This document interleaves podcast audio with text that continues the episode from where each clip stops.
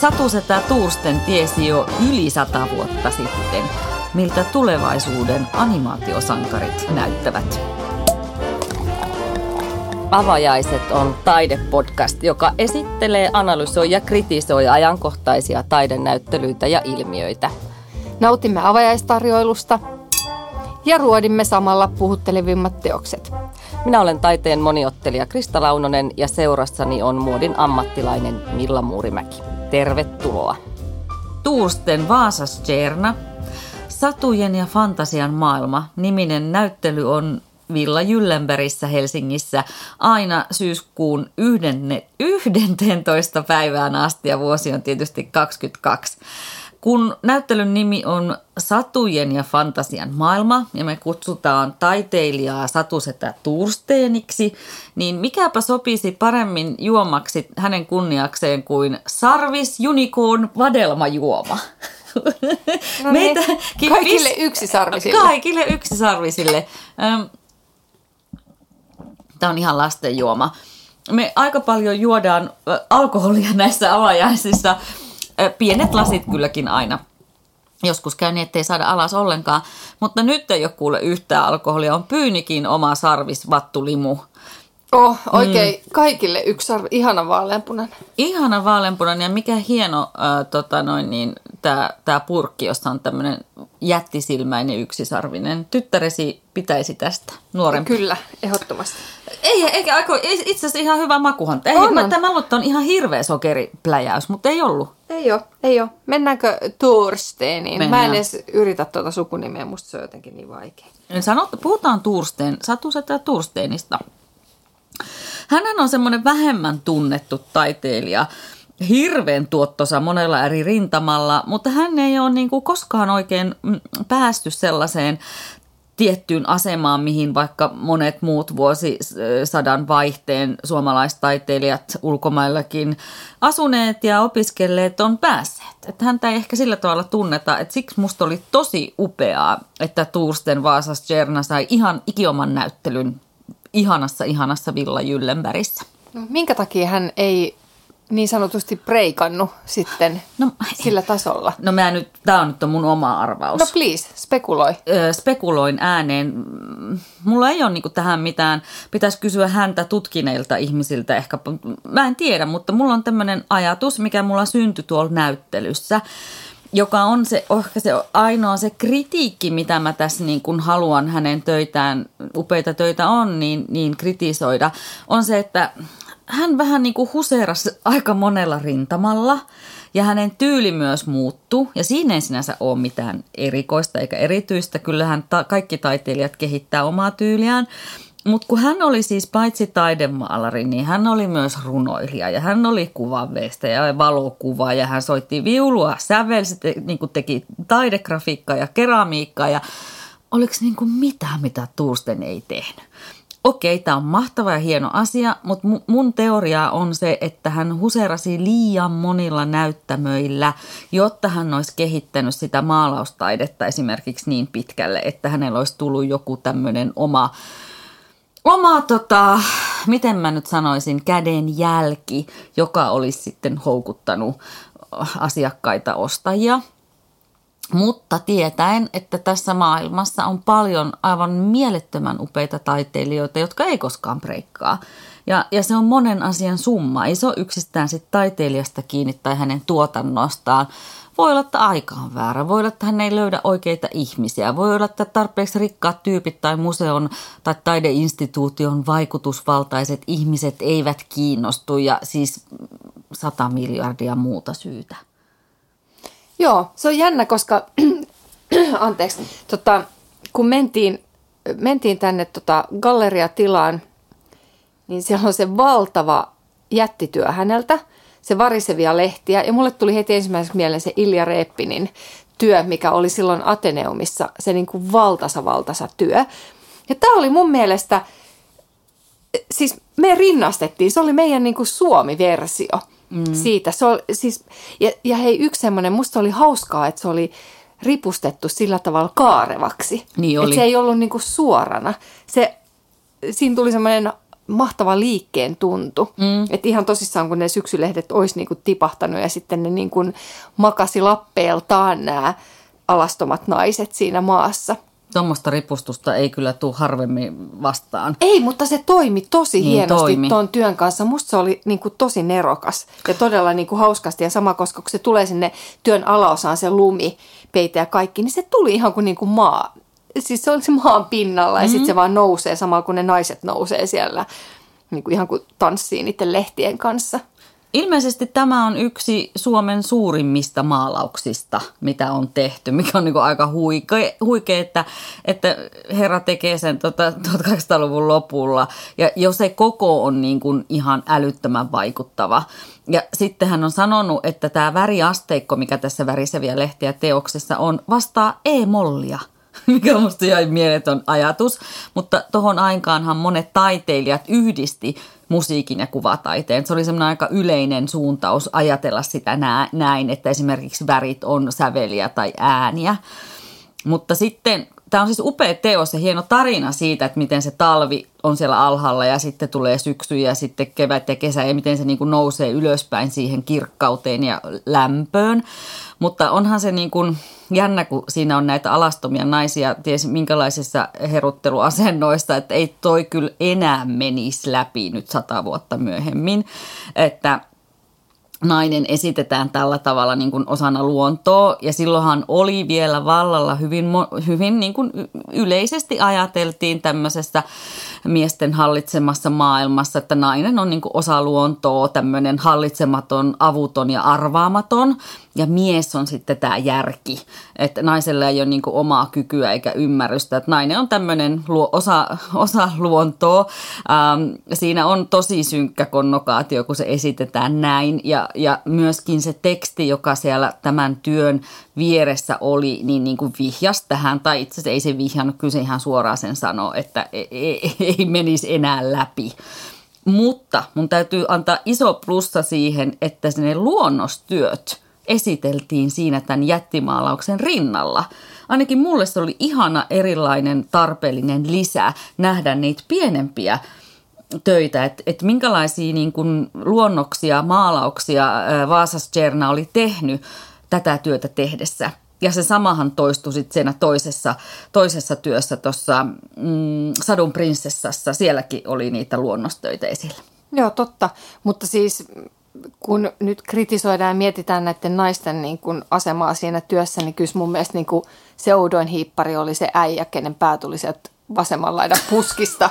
niin. Se semmoinen, tiedätkö, niin kuin seppelepäinen niin stalkeri. Et en mä tiedä, en, en mä tiedä onko tuossa nyt mieskään asetettu parhaimpaan niin kuin ku, kuvansa, että Pervo, mikä Pervo? Niin, siinä on vähän niin kuin äh, Väinämöinen ja Aino Triptyykissä Ateneumissa, niin, niin samaa semmoinen, että siellä on se saalistava äijä. Niin, et en mä tiedä nyt, että jos tästä tänä, päivänä, tänä päivänä, jos me tänä päivänä katsotaan sitä niin kuin meidän silmin, niin ei se mieskään kauhean hyvässä asemassa siinä. Hullu kuin hullu. Hullu kuin hullu, kyllä. Mutta mennäänkö eteenpäin? Mennään, mennään. Siis mullehan tota, siis musta oli niin kuin järjettömän, niin kuin sä sanoit, että jos sä, sä kritis, tai ethän sä kritisoinut, vaan selitit sitä, että minkä takia Tursteen ei välttämättä niin kuin noussut semmoiseksi, että se seikkaili vähän niin kuin joka kentällä.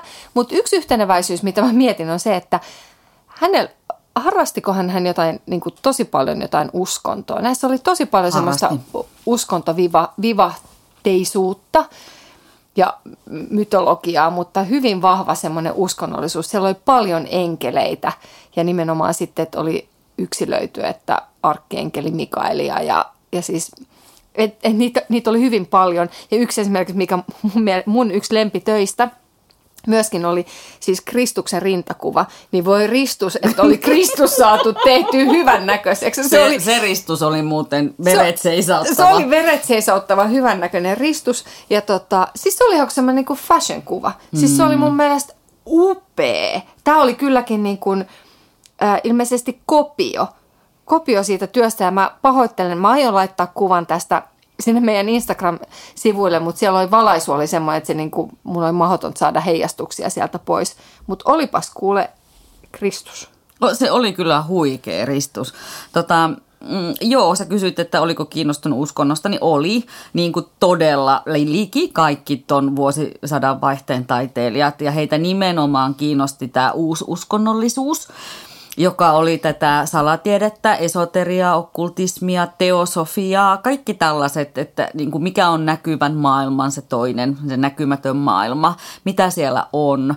Onko niin kuin, kristinuskon rinnalla ikään kuin, niin kuin haettiin tällaista muuta muuta tämmöistä henkisyyttä ja uushenkisyyttä nimenomaan. Ja sitä haettiin spiritismistä ja tarotkorteista ja mit, mitä nyt tähän alle voidaan laittaa. Ja tämä on siis monen asian summa tämäkin, että siihen liittyy tietysti koko modernismi. Maailma muuttui ja tuli uusia keksintöjä, jotka sitten niin kuin ravisteli ihmisten maailmankuvaa ja ajattelutapaa. Ja, ja haluttiin niin kuin ajatella, että, että et, ja myöskin tämmöinen, niin mikä mun mielestä Vaasastjernan töissä näkyy, niin on tämmöinen paluu luontoon ajatus, että he eivät tietenkään pystyneet kuvittelemaan, minkälaista maailmaa on niin kuin nyt sata vuotta myöhemmin, mutta heille jotkut rautatiet ja ihmisten lisääntyminen ja ensimmäiset miljoonakaupungit Euroopassa, Lontoa ja Pariisi, niin ne oli jo sellaista, että ne aiheutti ihmisissä semmoisen niin kuin kaipuun luontoon ja, ja pelättiin, että tämmöinen tieteen kehittyminen ja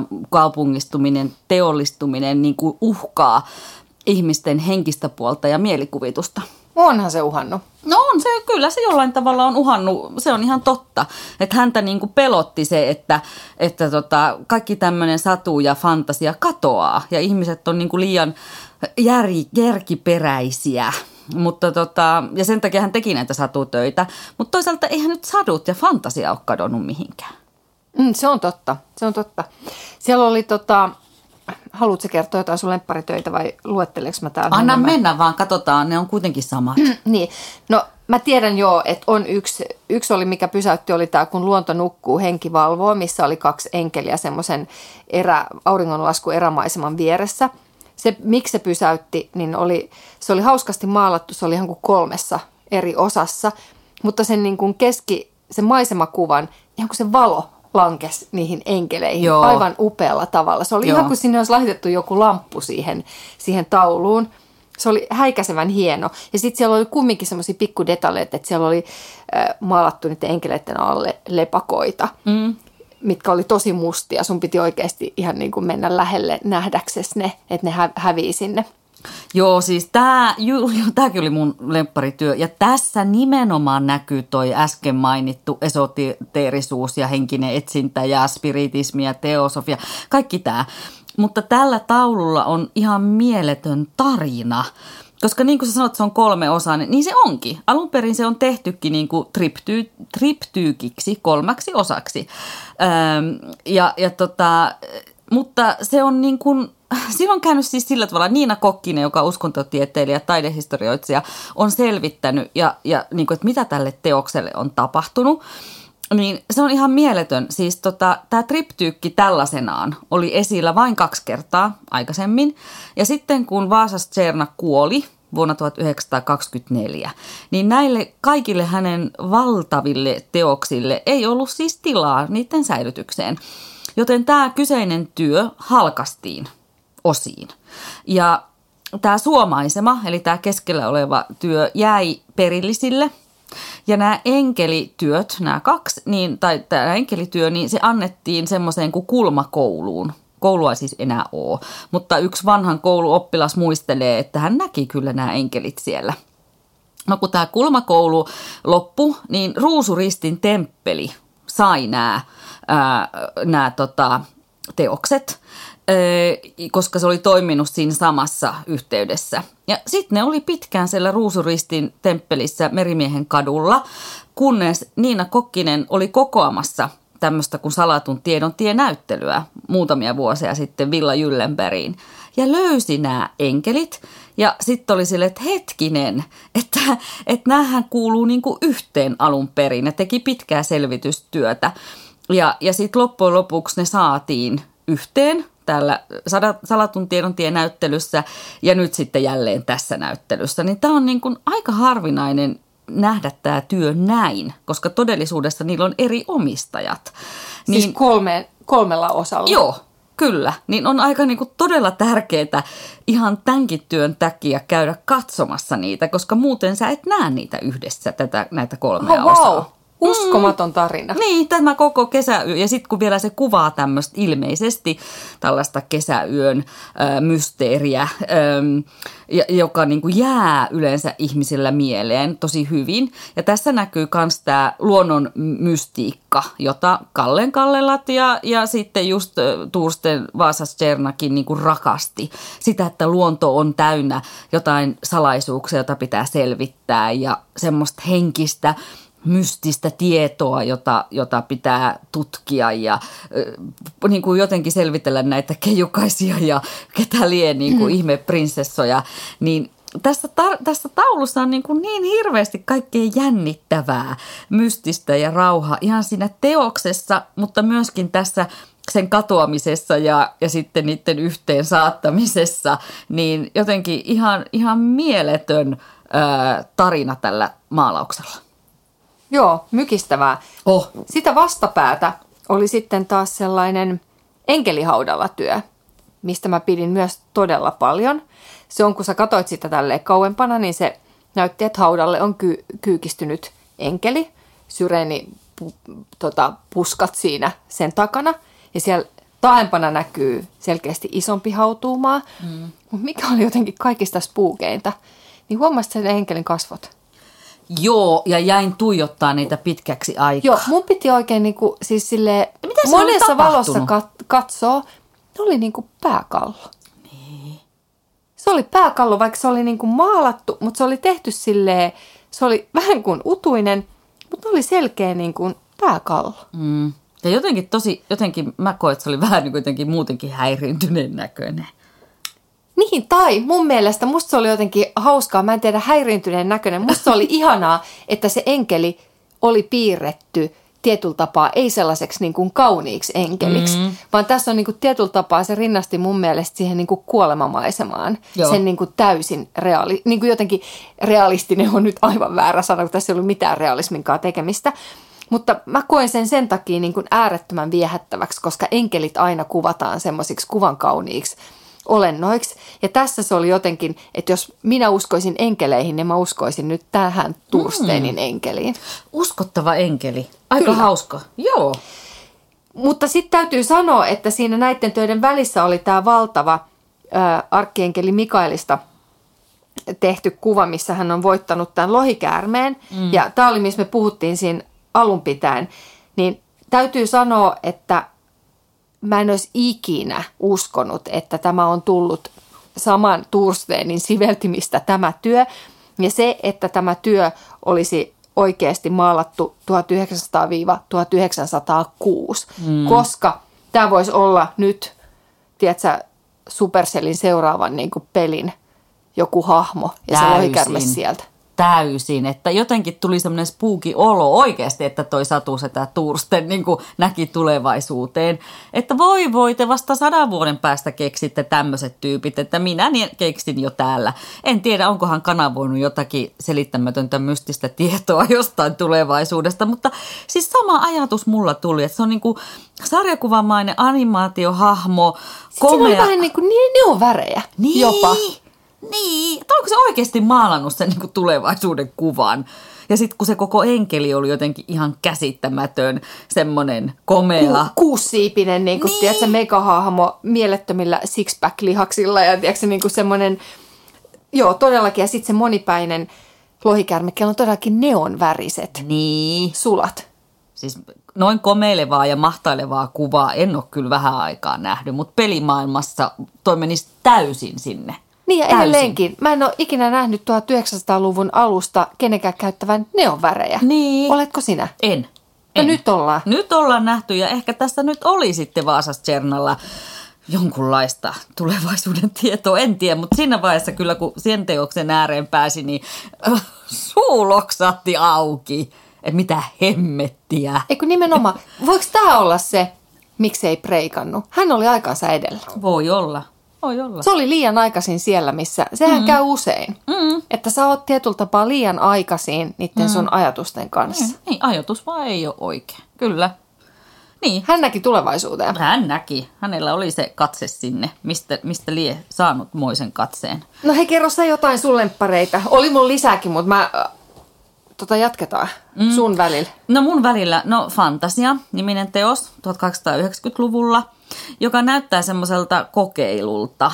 Ähm, jossa on niin oikeastaan abstrakti maalaus ja esittävän maalauksen välimuodossa seikkaillaan. Siinä on niin kuin nähtävissä nainen, öö, mutta kuitenkin siellä ehkä korostuu enemmän se semmoinen maalijälki, Eli siellä on hyvin paksua maalipintaa, sitten siellä on hyvin ohutta viivaa, joka rikkoo sitä maalipintaa.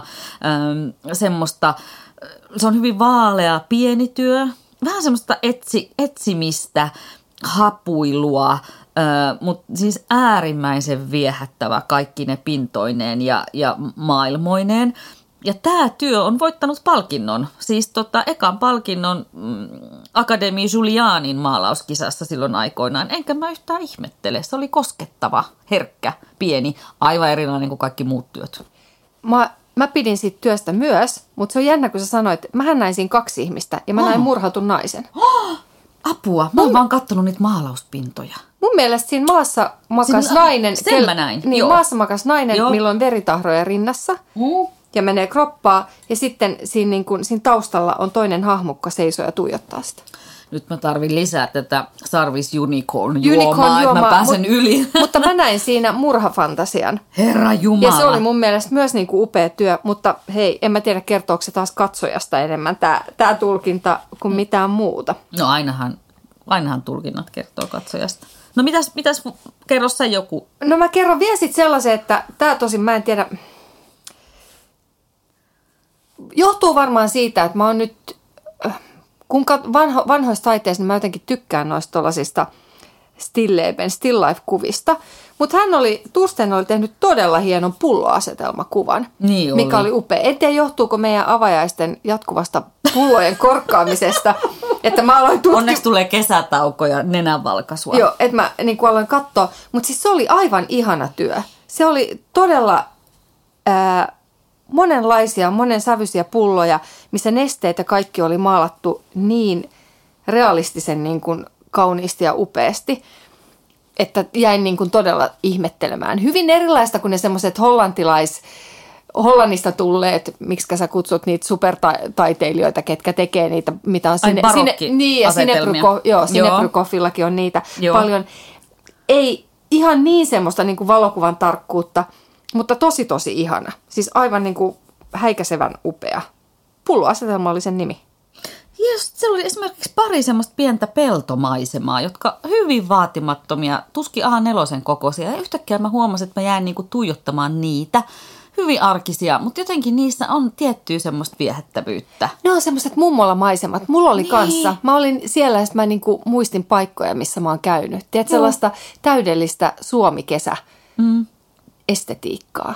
Mutta sitten yhtäkkiä mennään ihan eri maailmaan. Sadun prinsessa-kuva, joka niin kuin nykykatsojan mielestä on täydellinen satukirjakuva – joka on täynnä siis kaikkea. Havuvihreää sysimetsää, puiden siivilöimää valoja, tonttuja, mikä lie, mitä lie niin ukkoja ja akkoja ja isoja sieniä ja pieniä prinsessoja.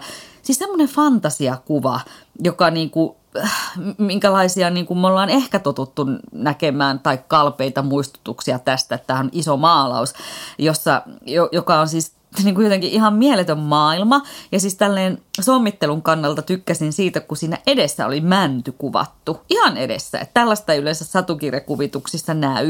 Ähm, mutta mä tiedän, että tämä teos liittyy erääseen satuun, jossa tiedon prinssi hakee prinsessan pois – ja sitten tätä fantasiahahmot katoaa saman tien, ja tämä on nimenomaan se, mistä Tursten Vaasa Tserna oli huolissaan, että mielikuvitus katoaa ja tulee vaan tämä järjen, järjen tota ääni ottaa kaiken vallan. Öm, mutta siellä oli tosiaan myöskin näitä luonnostöitä ripustettu rinnalle, joka teki musta siitä taas erityisen ihanan kokonaisuuden. No mulle tuli siitä työstä mieleen, se oli tosi ihana, mutta mä ensimmäisenä sukelsin, että mä ajattelin, että ei hitsi, että onko tämä Elsa Peskovin niin kuin työ. Koska mä oon lapsilleni lukenut Tonttulan lapset kirjaa. Yes. Ja mun mielestä se maailma oli hyvin sama, samanlainen. Ja Elsa Beskovhan on ollut samaan aikaan. Ruotsalainen niin. Satu kirjailija, kuvittaja, taiteilija. Ja sitten oli, niin kuin, tuli heti mieleen, että, niin, että kumpi on eka tehnyt näitä vai onko viehättyneet toistensa töistä, koska mä olin ihan samassa niin kuin maailmassa. Ah, totta. Hei, nyt kun sanot ton, niin nyt niin kuin taas joku lamppu sytty tonne. Mutta olihan siellä niin kuin ihan hirveästi kaiken näköisiä töitä ja tyyliä. Et varmaan semmoinen, mulle ainakin tuli vähän semmoinen sekava olo, kun on niin paljon kaikkea. Että et onko tässä nyt mitään niin kuin yhtenäisyyttä, kun on niin monta vuotta ja niin monta teosta ja niin monta eri aihetta ja niin monta niin kuin erilaista äm, elämän hetkeä. Että siellä on niin kuin aloitettu hänen Düsseldorfin kouluajoilta 1885, jolloin hän tietysti opiskeluaikana tehnyt tiettyjä perinteisiä maisemia ja muotokuvia – että se tyyli on aika tämmöinen romanttinen ja, ja sitten siellä on ehkä värimaailma aika raskasta, rusehtavaa, ne on aika vakavia. Ja sitten hän lähtee Pariisiin vuonna 89 ja, ja selkeästi ilmaisu kevenee. Se on, näkee ne Pariisin vaikutukset, Pariisin muodin. Tuntuu, että ote sitä siveltimestäkin vähän rentoutuu, tulee iloa, keveyttä, kepeyttä, värit helenee, se parisilaiselämä tulee siihen mukaan. Ja sitten on kaikki nämä fantasiajutut. Että totta kai tätä voidaan katsoa niin kuin tämmöisenä niin sanottuna retrospektiivinä, että tässä nyt katetaan tätä Vaasastsernan niin elämäntyötä, näytetään sitä koko tuotantoa – ja sitä koko kehitystä, miten hän on kehittynyt. Mutta mun täytyy sanoa, että ei tämä nyt ihan mun suosikkitaiteilija kuitenkaan ole. Et joku semmoinen jäykkyys, joku katkeileva tapa siinä itse ilmaisussa ei nyt saa mun sydäntä sillä tavalla sykkimään. Et mä ajattelen, että, että hän niinku ikään kuin etsii ja etsii ja etsii, mutta ei jotenkin tarpeeksi syvältä tai tarpeeksi tiheästi, vaan, vaan niinku poukkoilee. Öm, mä ymmärrän, että tässä niin kuin näyttelyn osalta on koottu niin, että on haluttu valottaa tätä koko hänen historiaa. Mm, eikä ilmeisesti kuitenkaan niin olla haluttu valita jotain tiettyä ja rajattua aihetta. Mutta mä jään miettimään, että kuka tämä Satu Sedä Tursten on, paitsi että me nimettiin nyt hänet Satu Sedäksi. Mutta kuin, mihin hän päätyi? Tai mä olisin halunnut jonkun vastauksen siihen, että mikä oli olennaista vaikka taidehistorian näkökulmasta hänen työstään. No ehkä ne sadut ja fantasia, nämä enkelimaailmat, joo. Ähm, mutta jotenkin ei siinä kokonaisuudessa nyt ihan niin paljon noussut, että se olisi noussut mun näkökulmasta pääasiaksi että se kokonaisuus jotenkin se hyvin niin kuin, ää, laaja kokonaisuus jollain tavalla vesitti sitä myös sitä, että mä olisin itse nähnyt, että sen fantasia nousee sieltä sillä tavalla ykköseksi. Joo, mä oon periaatteessa kyllä ihan samaa mieltä. Musta olisi ollut hirveän kiva nähdä esimerkiksi just tästä meidän niin kuin tulevaisuuteen viittaavasta pelimaailmasta, että tuliko häneltä enemmän näitä? Kokeiliko se mm. enemmän tota samaa maalaustyyliä? Tai tietyllä tapaa justiin noin tuommoiset niin satukirjakuvitukset. Että et kuinka pitkät, mm. oliko ne vain yksittäisiä muutama taulu, mitkä se halusi tehdä ja työsti niitä mm. ja sitten taas siirtyi toisaalle? Vai oliko se kausi, milloin, että oliko sitä tuotantoa paljon enemmän? Mm. Koska se olisi ollut kyllä mielenkiintoinen kulma näyttää, että 1900-luvulla meillä Suomessa oli tyyppi, kuka jotenkin hallitsi tätä kenttää. Totta. Ja ehkä niin kuin jos se lähtökohta olisi ollut vaikka, että se olisi tulevaisuuden visionääri, niin sitten se olisi ehkä se näyttelykin koottu eri tavalla. Niin, totta. En mä tiedä. Tai ehkä se oli se, mihin minä ja sinä jäätiin kiinni ja ihmettelemään niitä, niitä tiettyjä teoksia. Joo, totta. Se oli hyvin laaja, hyvin kaiken, kaiken moista. Mm niin kuin yleensä taiteilijoiden maailmassa onkin, että jos sä oot tehnyt pitkän uran, niin kyllähän sä ehdit siinä kaikenmoista tehdä. Mutta ehkä joku semmoinen tiivistäminen tai pointin nostaminen, en tiedä. Kuhan nyt täällä heittelen huulta. Tässä jaksossa en mm. aio kertoa yhtään vitsiä kuitenkaan. Hyvä. Hyvä. Nauro kuitenkin. Niin, mutta siis mm. ehdottomasti tonne kannattaa. Mä, niin, mä, oon sata, mä oon sata varma. Lapset rakastaa tota. Totta. Siis noissa on niin paljon niin kuin tutkittavaa ja katsottavaa, niissä on vähän niin kuin jännittäviä elementtiä ja tota, paljon löydettävää mm. Turstenin töistä. Ja, ja kyllä mä koin hän oli mulle kanssa taas kerran aivan uusi nimi. Oli mun mielestä tosi niin kuin mahtavaa, mahtavaa niin kuin nähdä noin monimuotoista niin kuin työskentelyä. Ja sitten tietyllä tapaa hauskaa huomata, vongata semmoisia, mitä nyt me ollaan nähty kohta jo kahden vuoden aikana, niin sitten silleen, että aa, että tuolla on tuommoinen meidän justiin Ilja Reeppin tai mm. siis että semmoisia niin nostoja. Totta. Mullakin tuli muuten Ilja Reeppin siellä mieleen parissa teoksessa, että, että jotenkin hauskoja yhty, yhtymäkohtia paitsi meidän vanhoihin jaksoihin ja näyttelyihin, niin myös sinne niin kuin muihin ajantaiteilijoihin. Niin ja mun mielestä just varsinkin musta tuntuu, että nyt kun on nähnyt, niin ne on tuommoiset pariisimaisemat, mm. niin tuntuu, että ne on ihan kuin ne olisi, onko ne kaikki ollut samassa puistossa maalaamassa oh. samaan aikaan samaa. On samaa, tiedät se niin kuin kuvaa. Mm. Siellä ne samat naiset kävelee ja saman riemukaaren tai oh. puistonpenkin kohdalta. Et siis, mutta vitsi, miten hauska näyttely olisi muuten älä, älä, Mietin justiin, olispa nerokasta, että keräisitte ne, ketkä taiteilijat on ollut jossain ja sieltä samalta ajalta, koska se olisi niin kuin jotenkin vitsikästä. Se olisi niin hieno nähdä ja pääsis vertailemaan, kun ne tuntuu näin niin samanlaisilta, mutta kun ne näkisi livenä rinnakkain, että, että onko ne niin kuin mitä. Mutta mä esimerkiksi tiedän, että Albert, eh, toi Edefeld ja sitten äh, John Singer Sargent, äh, joka asuu Britanniassa, mutta myöskin opiskeli siis Pariisissa ja työskenteli, niin he, olivat ystäviä. Ja he ihan menivät sinne Luxemburgin puistoon yhdessä maalaamaan. Että heillä on teoksia, joita mä oon katsonut rinnakkain, en tosin livenä, mutta siis niin kuin taidekirjoista niin ne on, näkee, että ne on siinä niin kuin ollut samassa kohdassa, mutta molempien kuitenkin niistä tulkinnoista on eroa että olisi niin ihana päästä livenä tutkiin just vaikka sitä tätä herkullista kautta 1800-1900-luvun vaihdetta, jolloin kaikki taiteilijat marssi sinne Pariisiin opiskelemaan, tutustumaan, ähm, maalaamaan, fiilistelemään sitä elämää, niin yes. Mutta eihän se ole edes mahdotonta, koska me ollaan nähty näitä töitä nyt jokaisen Juuri niin niin. suomalaisten taiteilijoiden omissa näyttelyissä. No heitetään Vi- jollekin Vinkkivitonen sitten kuraattorille. Pystyy. niin, laittakaa. Me tullaan hehkuttamaan sitä. Niin, olisipa hienoa. Olis. Mutta hei nämä Tuusten äm, teokset, niin jotkut näistä hän on semmosia, että niitä ei ole ollut esillä sataan vuoteen.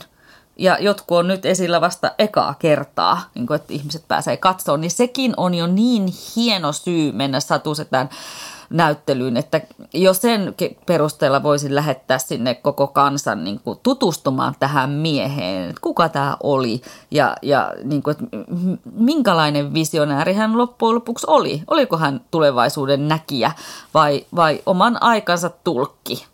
Mm, ja mun pitää kyllä sanoa, mä katsoin myös ne muutamat valokuvat ja siellä oli tosi upeat valokuvia. Niin että on, hän, on hän ollut tosi taitava valokuvaaja myös. On.